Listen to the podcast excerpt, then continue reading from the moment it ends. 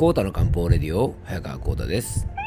この番組は婦人科漢方の専門家早川コータとアシスタントの猫林さんと2人でお届けいたします。猫林さん今日もよろしくお願いいたします。はいよろしくお願いいたします、えー、今回は仕事や人生を楽しむことは最高の養生というテーマでね、えー、リスナーさんからのメッセージをご紹介しながらお届けしていきたいと思います。えー、さて猫林さんいよいよね999回ですね。はい、39でございますね。うんまあ、やっぱりね、あの999、39といえばですね、まあ、僕ら世代だとね、やっぱり銀河鉄道39でしょうかね、猫林さんね。うん。ね、小学生時代はですね、メーテルのようなね、綺麗なお姉さんに憧れたもんですよね、猫林さんね。うん、2年ほど前にですねこのね銀河鉄道999のね劇場版をですね3部作ぐらいあるのかな。あのそれをね全部ねあの一気に見たんですけどね。やっぱねさすが名作っていう感じでね今見ても本当にいろいろ考えさせられる内容だったんですよね。あの銀河鉄道999ってね、まあ、同世代の方は大体知ってると思うんですけどもあの若い方はあんまり知らないかもしれませんけどねあの機械の体を手に入れてね、まあ、永遠の命を手に入れるというですね、まあ、そういう話なんですけど、まあ、テーマとしてはですね結構生きるっていうことだと思うんですよね。うんまず猫林さん、あれかな、まあ、今日は999回だからね、まあ、9といえばあと何があるかな。ああはいはい。サイボーグ009ね。結構古いですね。あとまあスター・トレックにも出てくる Q なんですけどもあれはアルファベットの Q だからね。もうお化けの Q だろうもね。アルファベットだしね。まあそんなこと言ってるとですね時間がなくなっちゃうので、えー、999回目、えー、今日の本題に移っていきたいと思います。コータの漢方レディオ今日もよろしくお願いいたします。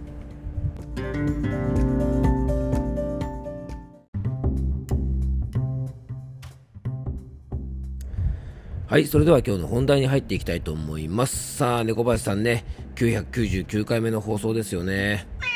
はい、えーとね、3桁最後の配信はですね、ラブラブな方からのメッセージですね。はい、えー、養生ネーム、ミッチーラブさんからですね。えー、それではメッセージの方をご紹介していきましょう。はい、えー、コータ先生、猫林さん、おはようございます。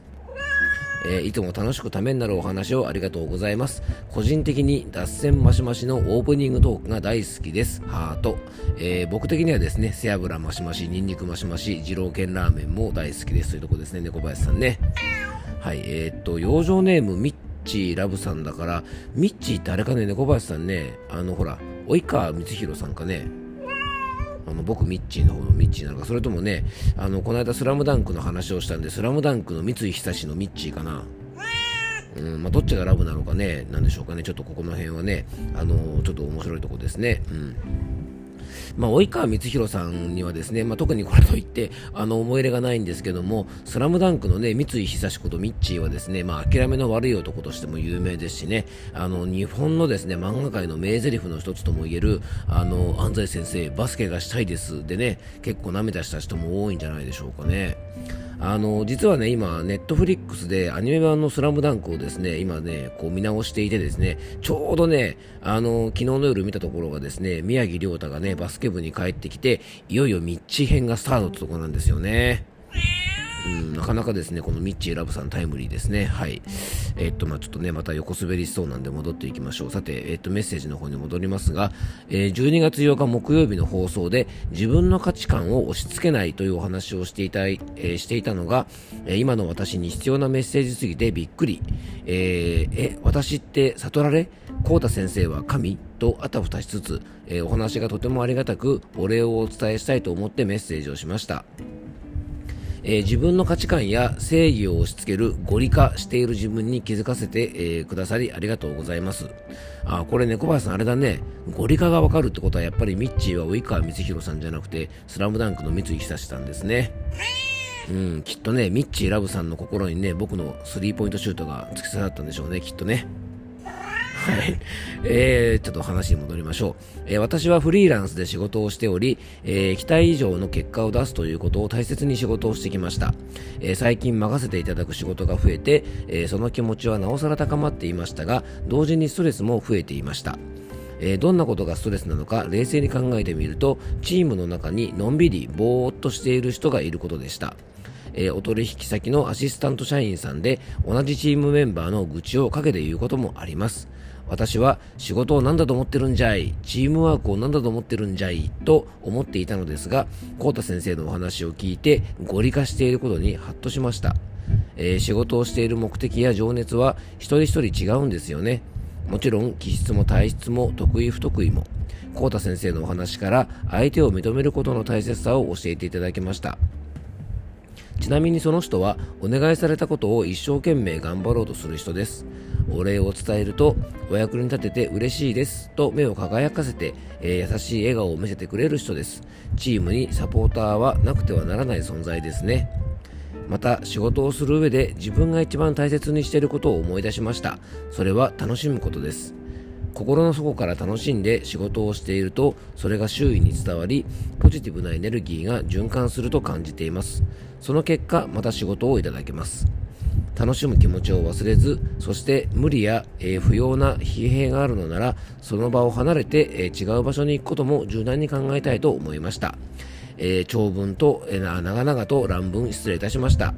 えー、あんまり長すぎる私の独り言ですので、えー、番組でお呼びいただかなくても大丈夫です。まあ、いえいえね、素晴らしいメッセージだったのでね、あの、ご紹介させていただきました。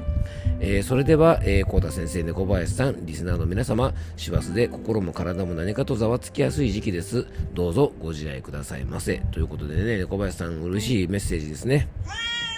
はい。あの、本当にありがとうございます。まあ、最後のね、ご自愛くださいっていう最後もですね、この方も間違いなく多分、あの、オーバーザさんのね、ご助会メンバーですね。多分 T シャツも持ってそうですね、この方はね。はい。えー、さてですね、まあ、横滑りから戻っていきましょう。あの、ミッチーラブさんのね、お仕事のモットー、期待以上の結果を出すってね、これ、業種関わらず、リピートの仕事をもらうですね、まあ、リピートのお客様に来てもらうのには、とっても大事なことなんですよね。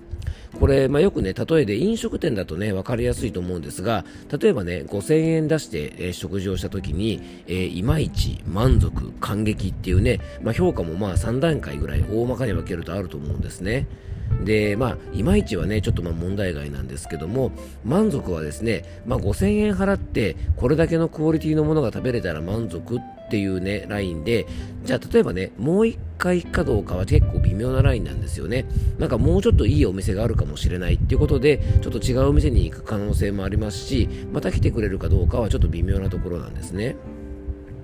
でも例えばですね、5000円でこのクオリティが食べれるのっていう風にですね、あの、感激する。例えばお店のサービス含めてですね、もうこのお店のサービスには感激したってなるとですね、また行きたくなることはもちろんなんですが、今度ですね、感激すると、周りの人に、あそこすごくいいですよと勧めてくれるんですね。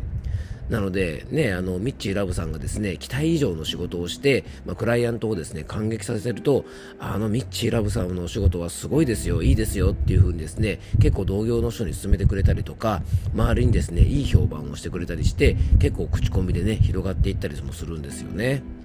やっぱね、いわゆるこう、口コミっていうやつはね、やっぱりどんな仕事でも、まあ、例えばものづくりでも、例えばコンサルでも小売でもそうなんですが、あの、あそこに行くとすごくいい仕事をしてくれるよっていう風にね、どんどん広めてくれますよね。で僕もね仕事柄あのご紹介でご相談に来てくれる方がね非常に多いんですけどもやっぱりあのね多分友達からあのサーター屋さんがすごくいいって聞いたとかですねあの体調で困っている友達を紹介したいとか家族を連れて行きたいっていうですねあのご紹介が来店同期の中でもねやっぱり一番嬉しいですよね。まあ、その分ね、当然、あの、お客様の期待値もやっぱりいいって言われてきますからね、かなり上がってきますので、あの、そこはね、何の仕事でもやっぱりプロとしてね、自分ができる仕事を精一杯やるだけでいいので、あんまりね、あのー、ね、紹介できたからってね、気にする必要はないと思うんですよね。あとメッセージにもあった楽しむこと、まあ、これはね僕もとても楽しあの大切だと思いますし、まあ、今日のテーマにもなっていますよね。やっぱりねせっかく何かしらの仕事をしている、まあ、これはね、あの、仕事、まあ、直接のこういわゆる仕事ともちょっと違いますが例えば家事とか育児とかねあの家族の介護とか、まあ、そういうことでも言えるかもしれませんがやっぱね自分なりの楽しみを見つけることってねすごく大切だと思うんですね。あのでね、あと仕事のどこにね、楽しみを見いだすのか。まあ、これはね、やっぱり一人一人ね、あの、ミッチーラブさんが言うように異なると思います。あの、こう楽しまなきゃいけないっていう風にね、決まってるわけではないですし、あの、仕事を楽しもうっていう姿勢がね、やっぱり大事なんじゃないかなと思います。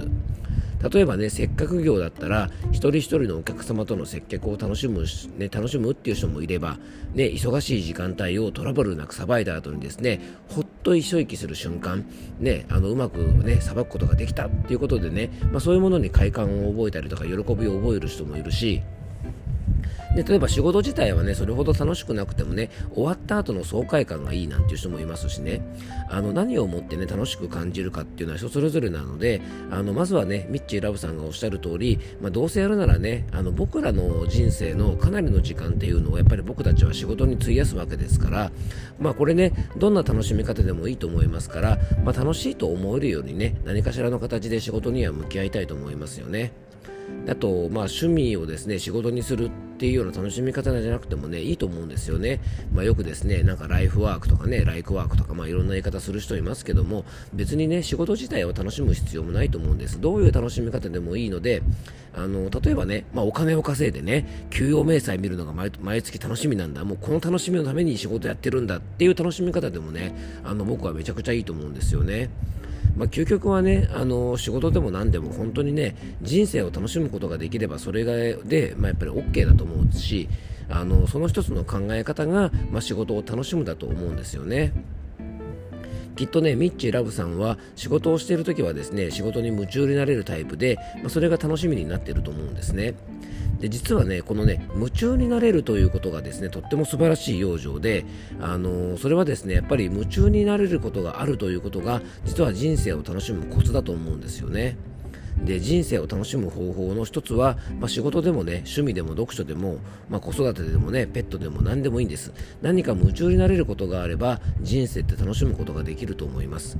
で夢中になれるってことをですね今皆さんお持ちでしょうか？ねこれ何でもいいと思うんですよね。あの夢中でね読める本があるだけでも人生楽しいし夢中になれるゲームだってアニメだっていいと思いますしね。あのスラムダンクに夢中になっている瞬間は例えば間違いなく幸せなわけでね、まあ、そういう何か夢中中になれるものがあれば人生ってね本当に豊かになれると思います。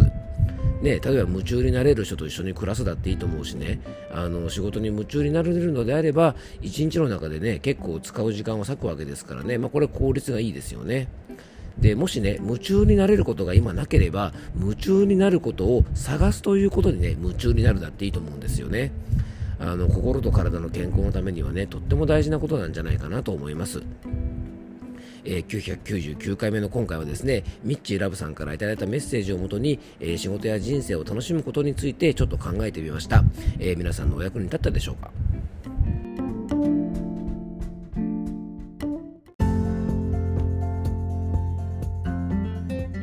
はい、今回もクロージングのお時間です。えー、今回はですね、養生ネームミッチーラブさんから頂いたね、メッセージをもとに、えー、仕事や人生を楽しむことは最高の養生ということでね、まあ、あの価値観を押し付けないっていうようなお話からですね、えー、やっぱりあの仕事を楽しむことの大切さ、そしてね、やっぱそういうふうに仕事に夢中になれる、まあ、仕事じゃなくてもですね、何か夢中になれることを持つことってとっても大事だなというお話をね、今日はさせていただいたので、あの、ちょっとでもね、皆さんの役に立てば嬉しいですよね。